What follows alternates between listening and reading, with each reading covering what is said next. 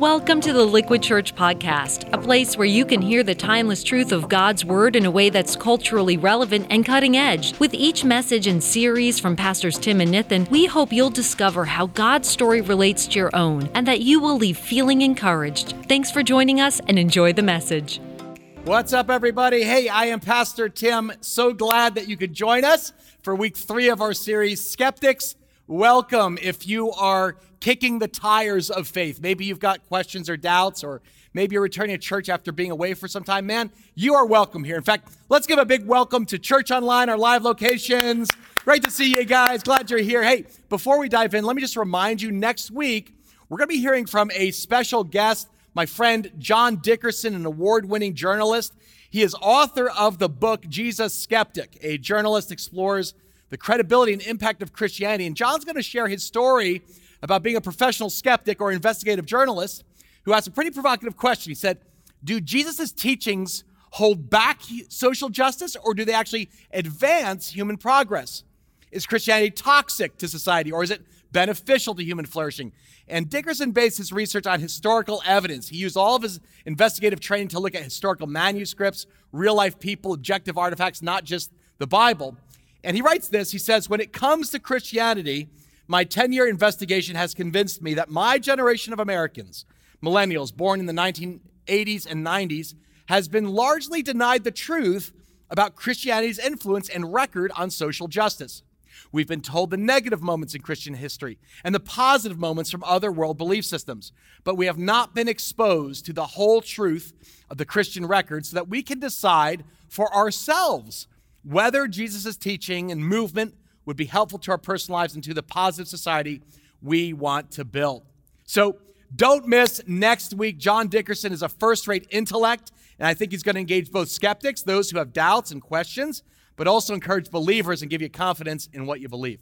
Now, secondly, next Sunday is also our winter outreach. It's called Meet the Need. And if you're new to Liquid, you should know community outreach is just part of our DNA, who we are as a church. And we want to share and show the love of Jesus by serving our neighbors in need. So next Sunday, we're going to be making scarves for the homeless, packing hygiene kits for domestic violence shelters, and a lot more. So we just want to be Christ followers who elevate the lives of our neighbors. Understand something. You don't have to be a Christian for us to love on you. And that outreach is going to happen right after Sunday service at every campus. So bring your family, help meet the need. Sound good?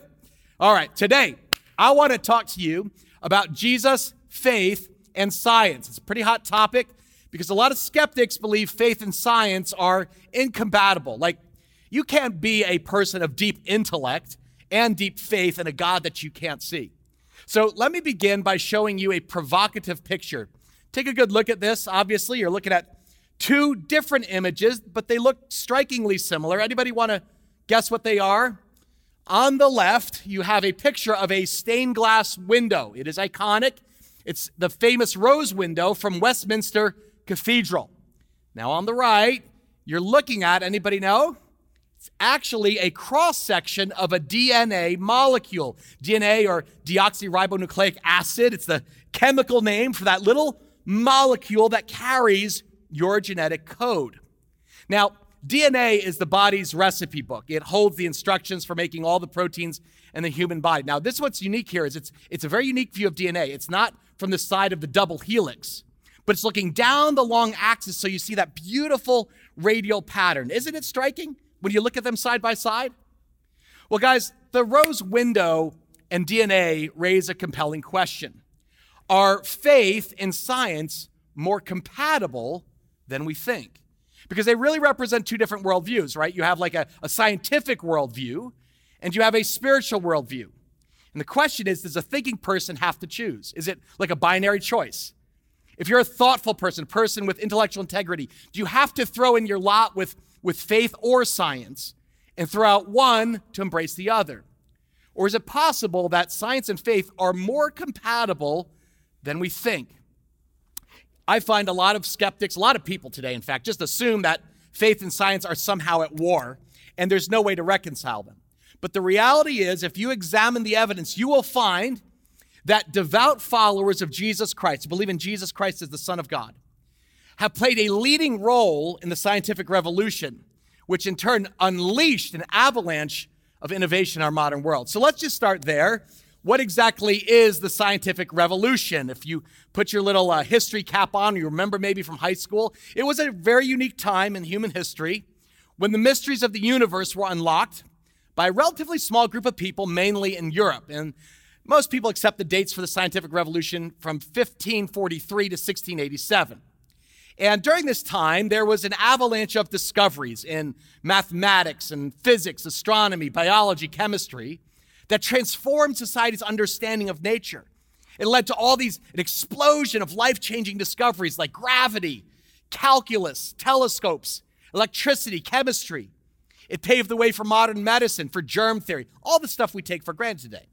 Now, what's interesting is that the scientific revolution took place during a time of spiritual revival, intense Christian belief known as the Protestant Reformation. And you'll see that Reformation took place between the years of 1517 and 1648. You see the words protest and reform in the title. The Reformation began when followers of Jesus became concerned about corruption in the Catholic Church. So what did they do? They protested. That's why they're called Protestants. They began actually saying, you know what? I don't have to have a priest. I, I can actually read the Bible for myself, read God's word, rather than trusting the dogma of priests in the formal church. So you had reformers like Martin Luther who had a very simple goal.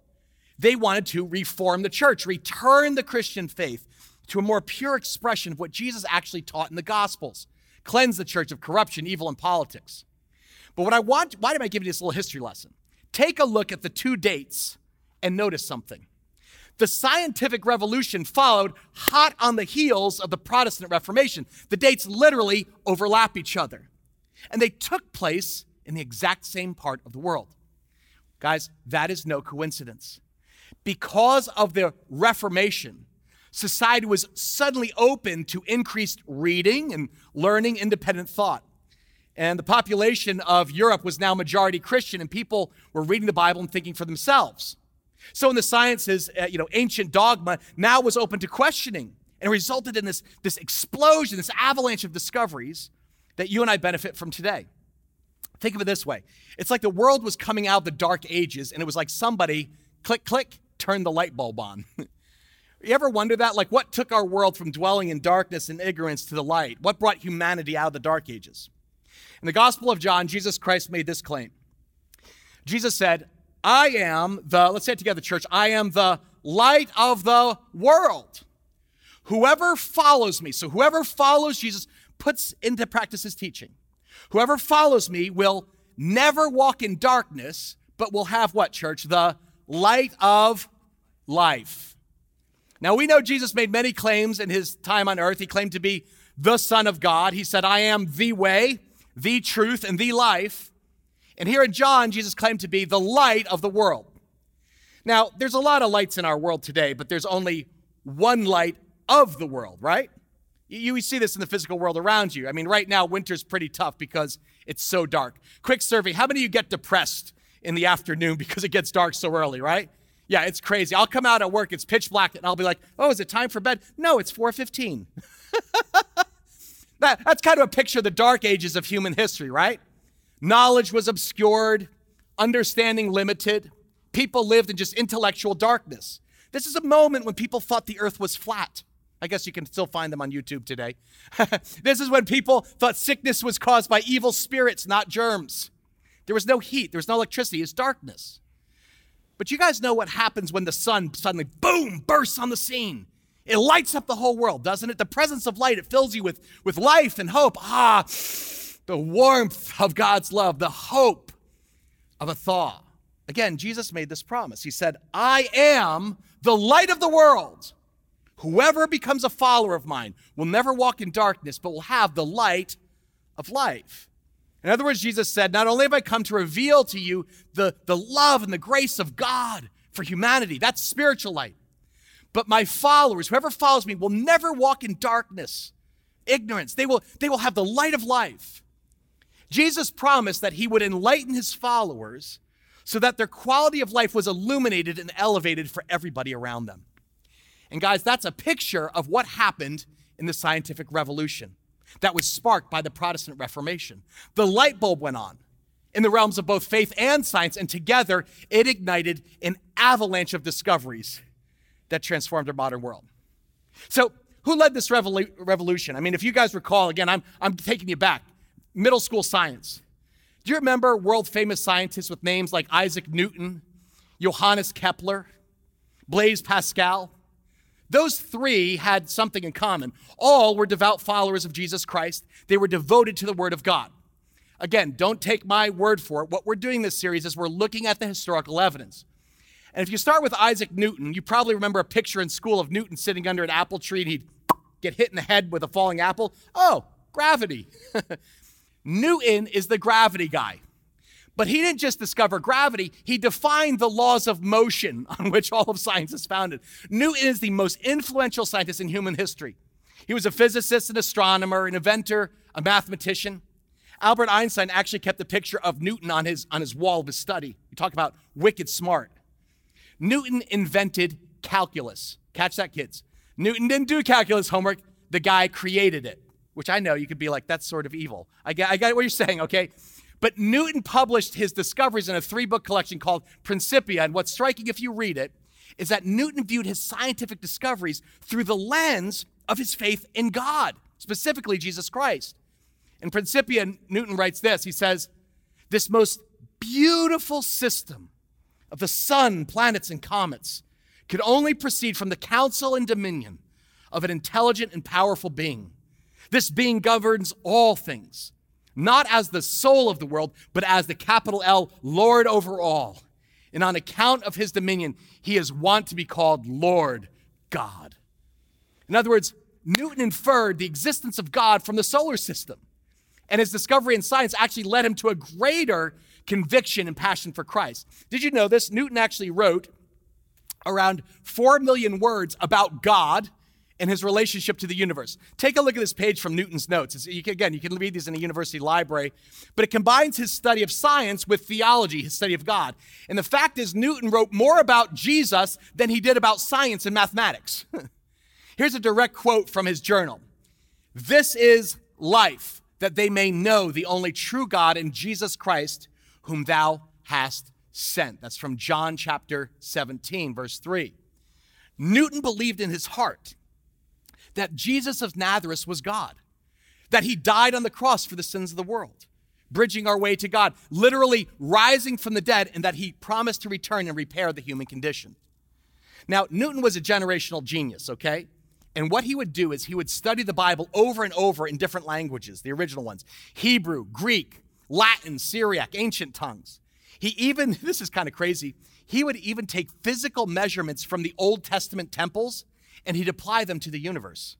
Here's another quote from his writings Jesus Christ is the same yesterday and today and forever. Guys, you don't have to ask experts what Newton believed about Jesus. You can read it with your own eyes. Same with Johannes Kepler. Like Newton, Kepler was a key figure in the scientific revolution. He discovered the laws of planetary motion, how the Earth actually orbits around the sun, not the other way around how the moon goes around the earth, and so on. And that became the foundation of modern astronomy. you, right now, we look at like, you know, Elon Musk and Jeff Bezos blasting off to the moon. Wasn't going to happen without Kepler. Here's a picture of the Kepler telescope. Guys, the first telescope that NASA actually named their modern telescope after, the Kepler telescope. How many of you here, just you're kind of curious, how many of you wear eyeglasses? You got eyeglasses on? I see a couple over here. Okay, you can thank Kepler. Kepler invented eyeglasses, the telescope, the pinhole camera. And growing up, Kepler wanted to be a pastor. But his professors made him switch to math because he was like so brilliant at it. So Kepler continued to be a devout follower of Jesus even as he would make these world changing discoveries.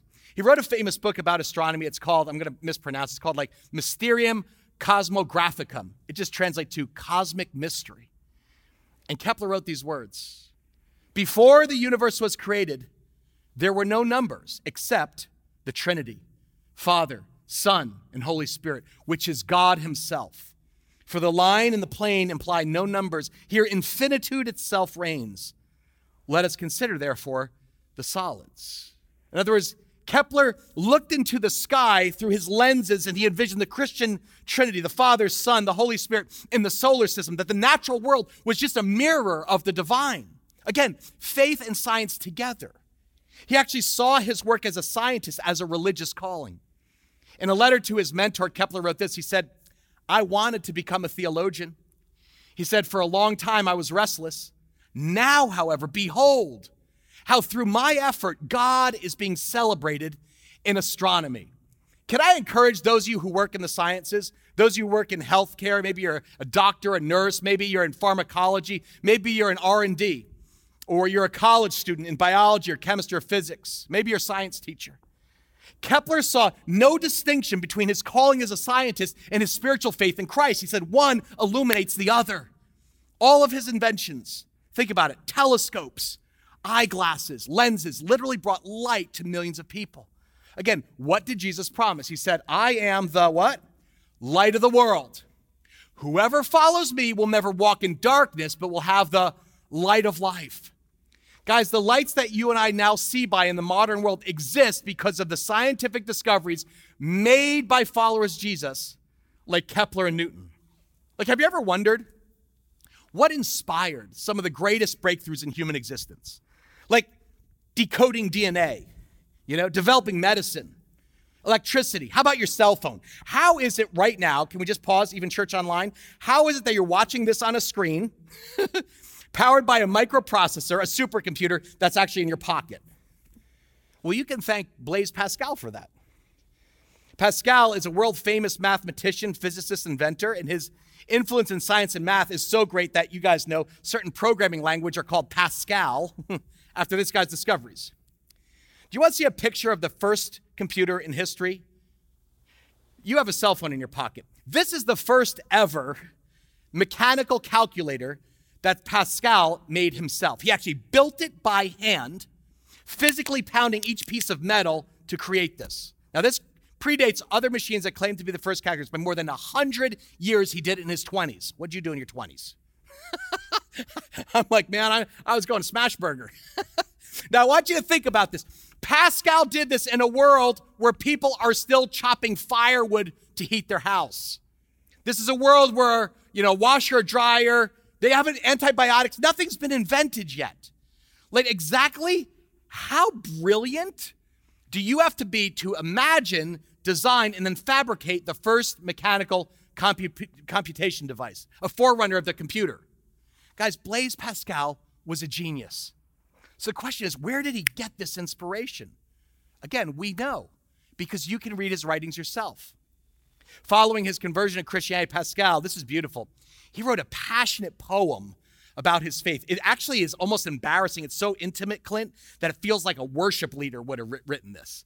He wrote this passionate poem about Jesus and he sewed it into his coat so that it would be close to his heart. Again, this is very passionate. It's translated from the French. Pascal's poem reads God of Abraham, God of Isaac, God of Jacob, not of the philosophers and of the learned, God of Jesus Christ, my God, your God, forgetfulness of the world and of everything except God. He is only found by the ways taught in the gospel. Grandeur of the human soul, righteous Father, the world has not known you, but I have known you. Joy, joy, tears of joy this is eternal life, that they may know you, the one true God, and the one that you sent, Jesus Christ. Jesus Christ, Jesus Christ. I left him, I fled him, renounced him, crucified. Let me never be separated from him again. Hello. Is this some, you know, dispassionate scientist, you know, Dr. Spock, I feel no emotion? These are not the words of somebody who's passively a Christian or casually a Christian, name only. Well, my parents were Christians. These are the burning yearnings of someone who is firmly convinced that Jesus Christ is the creator God come down from heaven and he has the power to give peace, purpose, and eternal life. Like, I just, like, can, can I ask, do you have a poem sewn into your jacket about your burning passion for Christ? I'm telling you, man, these scientists were set afire with faith and it transformed the world. When you look at the writings of the founding fathers of the scientific revolution, you will see their entire way of viewing the world and the universe was through the lens of Jesus Christ as God, a real being who they were convinced was as real as gravity. They believed Jesus to be a God who created the universe and who runs it with order and predictability. and their passionate faith was the inspiration for unlocking the secrets of science. Things no other human had done in the hundreds of years before them. Guys, the reality is this I defy you. If you remove Christian influence from world history, you and I would still be stuck in the dark ages. Like every inventor who came after these guys built upon their foundational work, from Thomas Edison to Albert Einstein. If you have heat in your house, you can say thank you. Everyone say thank you. Thank you. Thanks, Kepler. if you get sick, a doctor gives you antibiotics, you can say thank you. Thanks, guys. our modern homes, our hospitals, heaters, lights, air conditioning, cell phones, all are the resulting technology. I mean, just like ponder that. Again, I know this is a lot. You're like, this is like a college course. Let's take a brain break. Tell your neighbor, brain break, brain break. My brain's broken. Okay, let's play a game. Okay? Come with me. Jump in Pastor Tim's time machine. Imagine right now it's not the year 2022. Let's pretend it's the year 22. Okay? 22 AD. You are living at the time of Jesus. Like, what was the world like? Like, where was human knowledge? the reality is, is, is you and I don't have a clue how difficult life was for people before us. I mean, you and I, right? We've got open access to education, health care, freedom, food, clean water, electricity. We're like, of course, man, that's so basic. No, that's the exception in human history. Ancient people, if you were living in Egypt under Pharaoh, or in an Aztec tribe in Central America, or in Jesus' world under a Roman Empire, you can't imagine it. Actually, close your eyes. I want you to try to imagine this. Ready? You have never taken a warm shower in your life. Never. You have no electricity. If you are one of the fortunate who've lived past the age of 10, you will not survive your 40s. Some of you are like, I'm not surviving them right now. I want you to imagine it's the year 22 AD, and what that means is you have already watched two or three of your siblings die in front of your eyes in your house. It doesn't matter what color your skin is, there's a very good chance that you are a slave. You don't know how to read. You've never read. You have never read a text message, a tweet, nothing. You have no access to education, nobody to teach you. I want you to imagine you went home today after church and your toilet didn't work, your sink didn't work because there's no indoor plumbing. Oh, you have none. And the reality is, you wish you did because you have dysentery every day, diarrhea, because human waste contaminates the water where you live. Nobody in your community, by the way, knows why, because germ theory hasn't been invented. You probably believe the earth is flat. You probably believe that spirits control people and maybe they require the sacrifice of children or crops to appease the gods. How do you work? Are you a knowledge worker? Do you get cramps, carpal tunnel syndrome? Doubtful. You work with your hands from sunrise to sunset. You're digging in a field, you're herding animals, you're gathering food, or serving as a soldier. Wars and violence, by the way, are normal. Peace is abnormal. Your home at any moment may be pillaged or destroyed at some point. And if not, you're probably the soldier who pillages and destroys other people's homes. And you will almost certainly die on a battlefield. Not from a sword, not a spear, but a wound that actually just gets infected and ends up killing you. There's no antibiotics, there's no hospitals, there's no aspirin. They don't exist. There's no glasses or contacts. And shocker, just brace yourself, brace yourself. I know this is hard. I know this is hard. You don't have YouTube or TikTok. you don't have texting because you don't have a phone. Nobody does. I know, very scary. Okay, everyone take a deep breath. okay, everyone breathe. okay, brain break over. Welcome back to the year 2022. Isn't it awesome? Here's reality you are living in the top 2% of all the people to ever live on planet Earth. Keep this up there. If we simplified all the people who ever lived in humanity in world history down to just a group of 100 people, everybody right now who lives in America or Europe, you would be the top two out of that 100 people. So everybody turn to your neighbor and say, I'm the top 2%. Good, I'm the top 2%. Type in the chat, I'm the top 2%. I know you're like, it doesn't feel like it, Tim. I live in New Jersey. The taxes are, I get it, I get it, I get it. Perspective. Bro, you got a warm home. you got running water, you got electricity, you got ample food. You got access to a doctor, modern medicine if you're sick. A cell, you have a cell phone, you have social media. Though an argument could be made that's taking us back to the dark ages. Just saying. You live twice as long you have better health care, education, more access to food, freedom, prosperity than any other person in human history. In other words, guys, you enjoy a far better lifestyle and longevity of life than 98 out of 100 people in all of human history. What's my point? I can't say this enough. You and I are living in extraordinary times. We are living on a hinge point in global history. And if you examine the evidence, Jesus' claim to be the light of the world has come true and benefited all of us. Look how he described his followers in Matthew. He said, Not only am I the light of the world, he says, What? You are the light of the world. You should illuminate the world for people. A town built on a hill cannot be hidden. Neither do people light a lamp and put it under a bowl. Instead, they do what? They put it on its stand, and it gives light everybody in the house. Everybody around you will be able to see. In the same way, he says, let your light shine before others, that they may see your good deeds and glorify who? Your Father in heaven. Guys, when you look at history, specifically the scientific revolution, the Protestant Reformation, Christ followers were at the forefront of illuminating the world with discoveries, breakthroughs, medical advances. They were motivated by the gospel. This belief that God was good, orderly, predictable. He sent Jesus Christ to die for their sins and raised to life to save their souls. So, you know what they did? They said, He saved my soul. I'm going to dedicate my mind to God.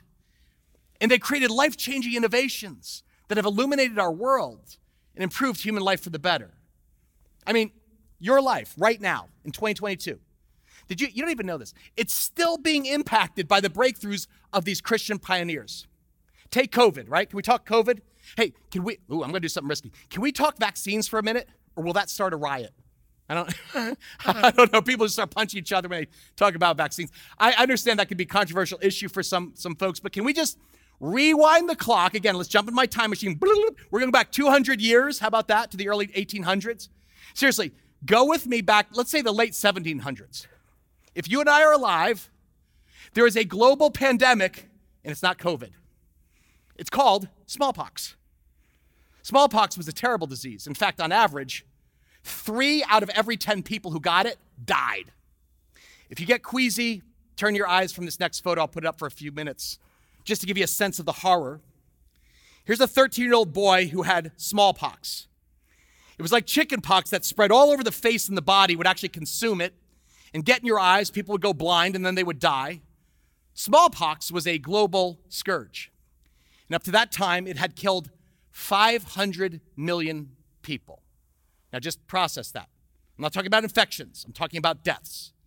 In other words, more people died, 500 million, than the entire population of the US right now. So understand, come back to me, don't freak people out with that picture. smallpox was way more deadly than COVID, and there was literally no hope for a cure. There's no such thing as vaccines. But in the middle of this pandemic, God, Jesus, plants a follower who would turn the tide. His name was Edward, Edward Jenner. Edward was orphaned at age seven. He lived a very difficult life, but he was raised by church going people. He was raised to believe in God. And Edward became a medical doctor, and he just had this, this crazy idea. It sounded nuts to people at the time.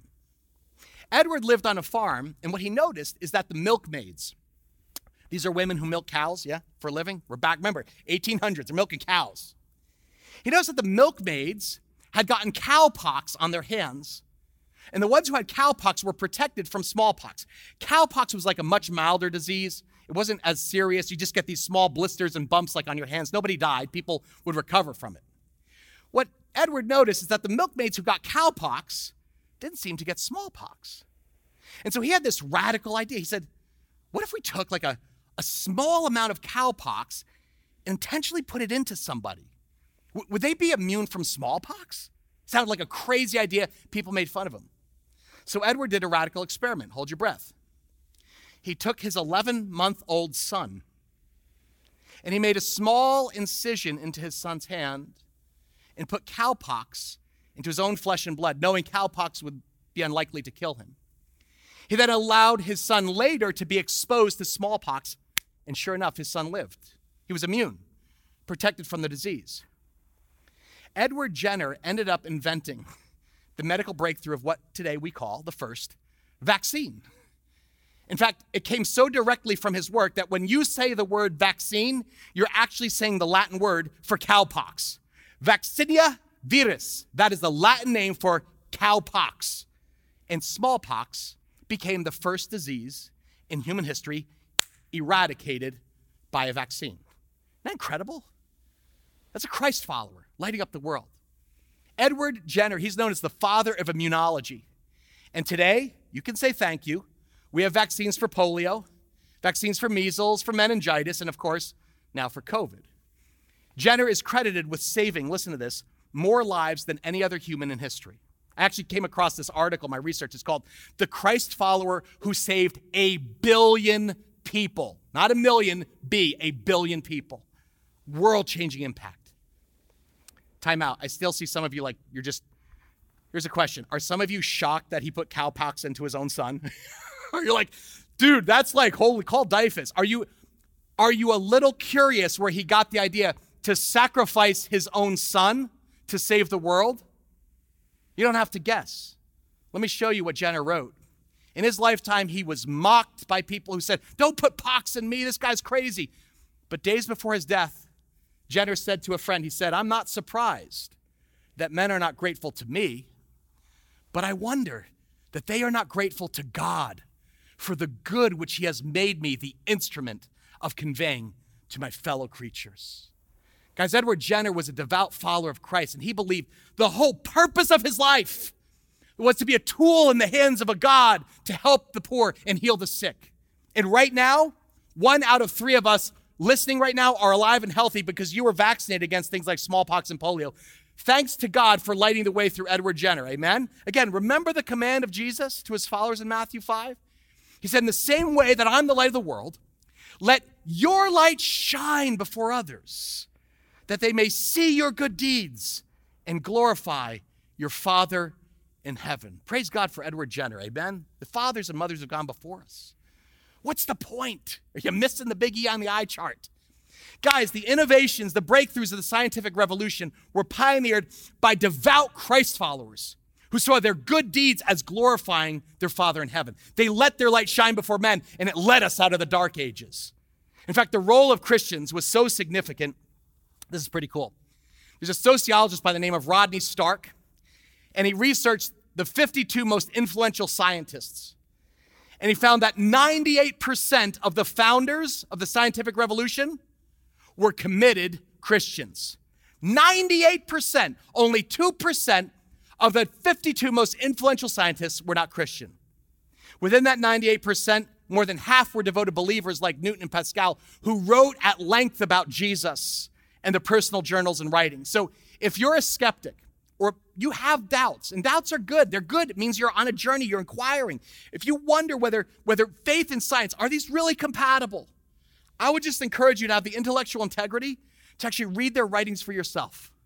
Let these brilliant minds speak to you about true faith. There are scores of other Christ followers who changed the world with scientific breakthroughs, including Robert Boyle. You've probably heard of Boyle's Law. He's the father of modern chemistry. He's a pioneer in physics. He, Boyle actually argued that faith in Jesus Christ promotes a greater, sharper mind and leads to better scientific understanding. John Ray, he's the founder of modern biology. This is the first guy to define the species of animals and decipher the meaning of the rings inside a tree trunk. Like Newton and Pascal, John Ray wrote entire books about Jesus Christ in addition to his writing about science. One book is entitled, I think you'll love this. Look at this. Uh, here's a cover, cover page The Wisdom of God manifested in the works of the creation. They go together. He, he demonstrated his belief that the best science grows out of a Christ centered worldview. So, again, to my skeptic friends, man, you are welcome here. And I just want to assure you, these are not cherry picked examples.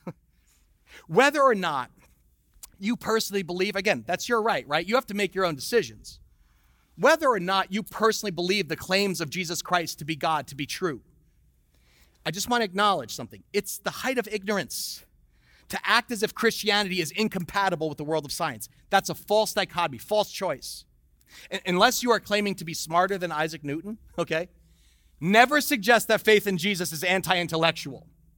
The truth is, if you remove these Christ followers from history, you and I would be living in a world that doesn't understand planetary motion, basic physics, the circulation of blood, germ theory, and the foundations of modern medicine. So the question is this, skeptics. If these scientists were right about planetary physics and things like calculus, is it just possible that there actually is an eternal life with God, like they wrote about and believed in their heart? And that this eternal life is found by knowing Jesus Christ, the man who claimed to be that God. Again, you have freedom. You have to examine the evidence and come to your own conclusion. I'll close with this. Let's go back to the rose window in the DNA molecule, right? Represents two different worldviews. One is faith. You see the stained glass from the cathedral. The other is science, cross section of DNA. And we asked this question to start. We said, Is it possible faith and science are more compatible than we think? Where'd you get that, Tim?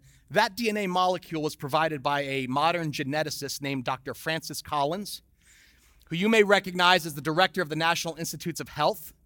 Dr. Collins is one of the leading scientists in the whole world today. He began, however, as a self professed atheist.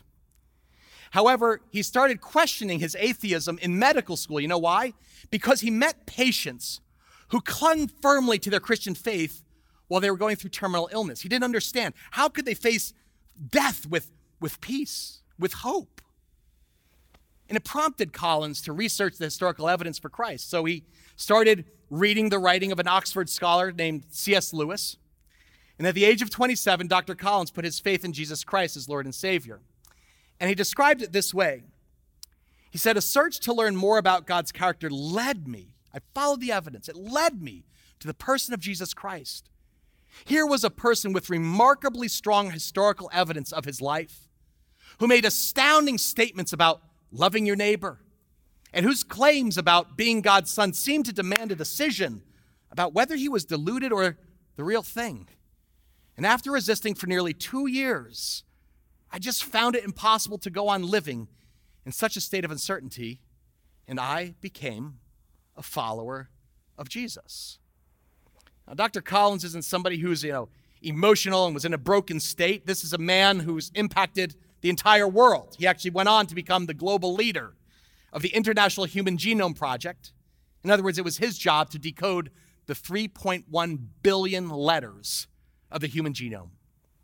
As Dr. Collins studied the DNA code written into your body, he said this I have come to see DNA, the information molecule of all living things, as God's language and the elegance and complexity of our own bodies and the rest of nature as a reflection of God's plan. He actually wrote a book about it. Highly recommend it to you. I read it in, uh, in the summer. It's called The Language of God.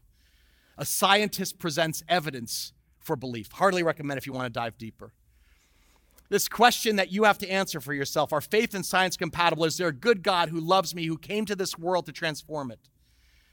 In his own words, Colin renders his discovery this way. He said, I've found there's a wonderful harmony in the complementary truths of science and faith. The God of the Bible is also the God of the genome, and God can be found in the cathedral or in the laboratory. By investigating God's majestic and awesome creation, science can actually be a means of worship. Isn't that beautiful? I want, I want you to think about that. If you're a believer in Jesus Christ and you work in medicine, you're a doctor, a nurse, you work in the sciences, you're a researcher a student, let this encourage you. Your work is a form of worship. And if you're a skeptic, let that challenge you. To become a Christian, guys, you don't have to check your brain at the door. In fact, you're invited to join a long line of brilliant men and women, inventors and innovators over the centuries who have examined the faith of Christ under a microscope. You know what they found? They have found Christ at the heart of creation. My hope, my prayer for you is that you will have the intellectual integrity to examine the evidence yourself and join them. Amen? Let's bow our heads for prayer. Whether you're a believer or not, let's just bow our heads in this moment, moment of clarity, of meditation, of prayer. Father, we thank you for illuminating our way right now. And I pray for those, Father, who are about to step across a line and put their confidence in an invisible God. Holy Spirit, would you reveal Jesus Christ to them right now? Again, maybe you're here and you have never made that decision to put your faith in Christ as the Son of God. You know, Blaise Pascal had a wager. He said, if God does not exist, then if you're a skeptic, you lose nothing by believing in Christ. But if God does exist, if you're a skeptic, you gain everything, including eternal life. Maybe today you want to take Pascal up on his wager and put your faith in this God who created the universe and created the miracle of you and brought you to this moment and loved you enough to send his son Jesus to die for you. If that's you, you might pray as Dr. Collins prayed Jesus, today, I believe. With my mind and with my heart, I believe that you are the Son of God. Thank you for creating this world, for creating me. I ask you to be Lord of my life. I don't understand everything, but I believe that you died for me. Forgive my sins. I turn from them. Father, I want to live for you. Would you illuminate my path? I want to be a light to this world. So would you be born again in my heart today? I ask that in Jesus' name. Everybody said, Amen. Welcome to the family of God. Thank you for joining us today. If you want to check out Liquid Church for a weekend service, small group outreach, or clean water trip, you can find out more about us online at liquidchurch.com. And if you enjoyed the podcast, go ahead and subscribe or share it with a friend. Thanks again for listening.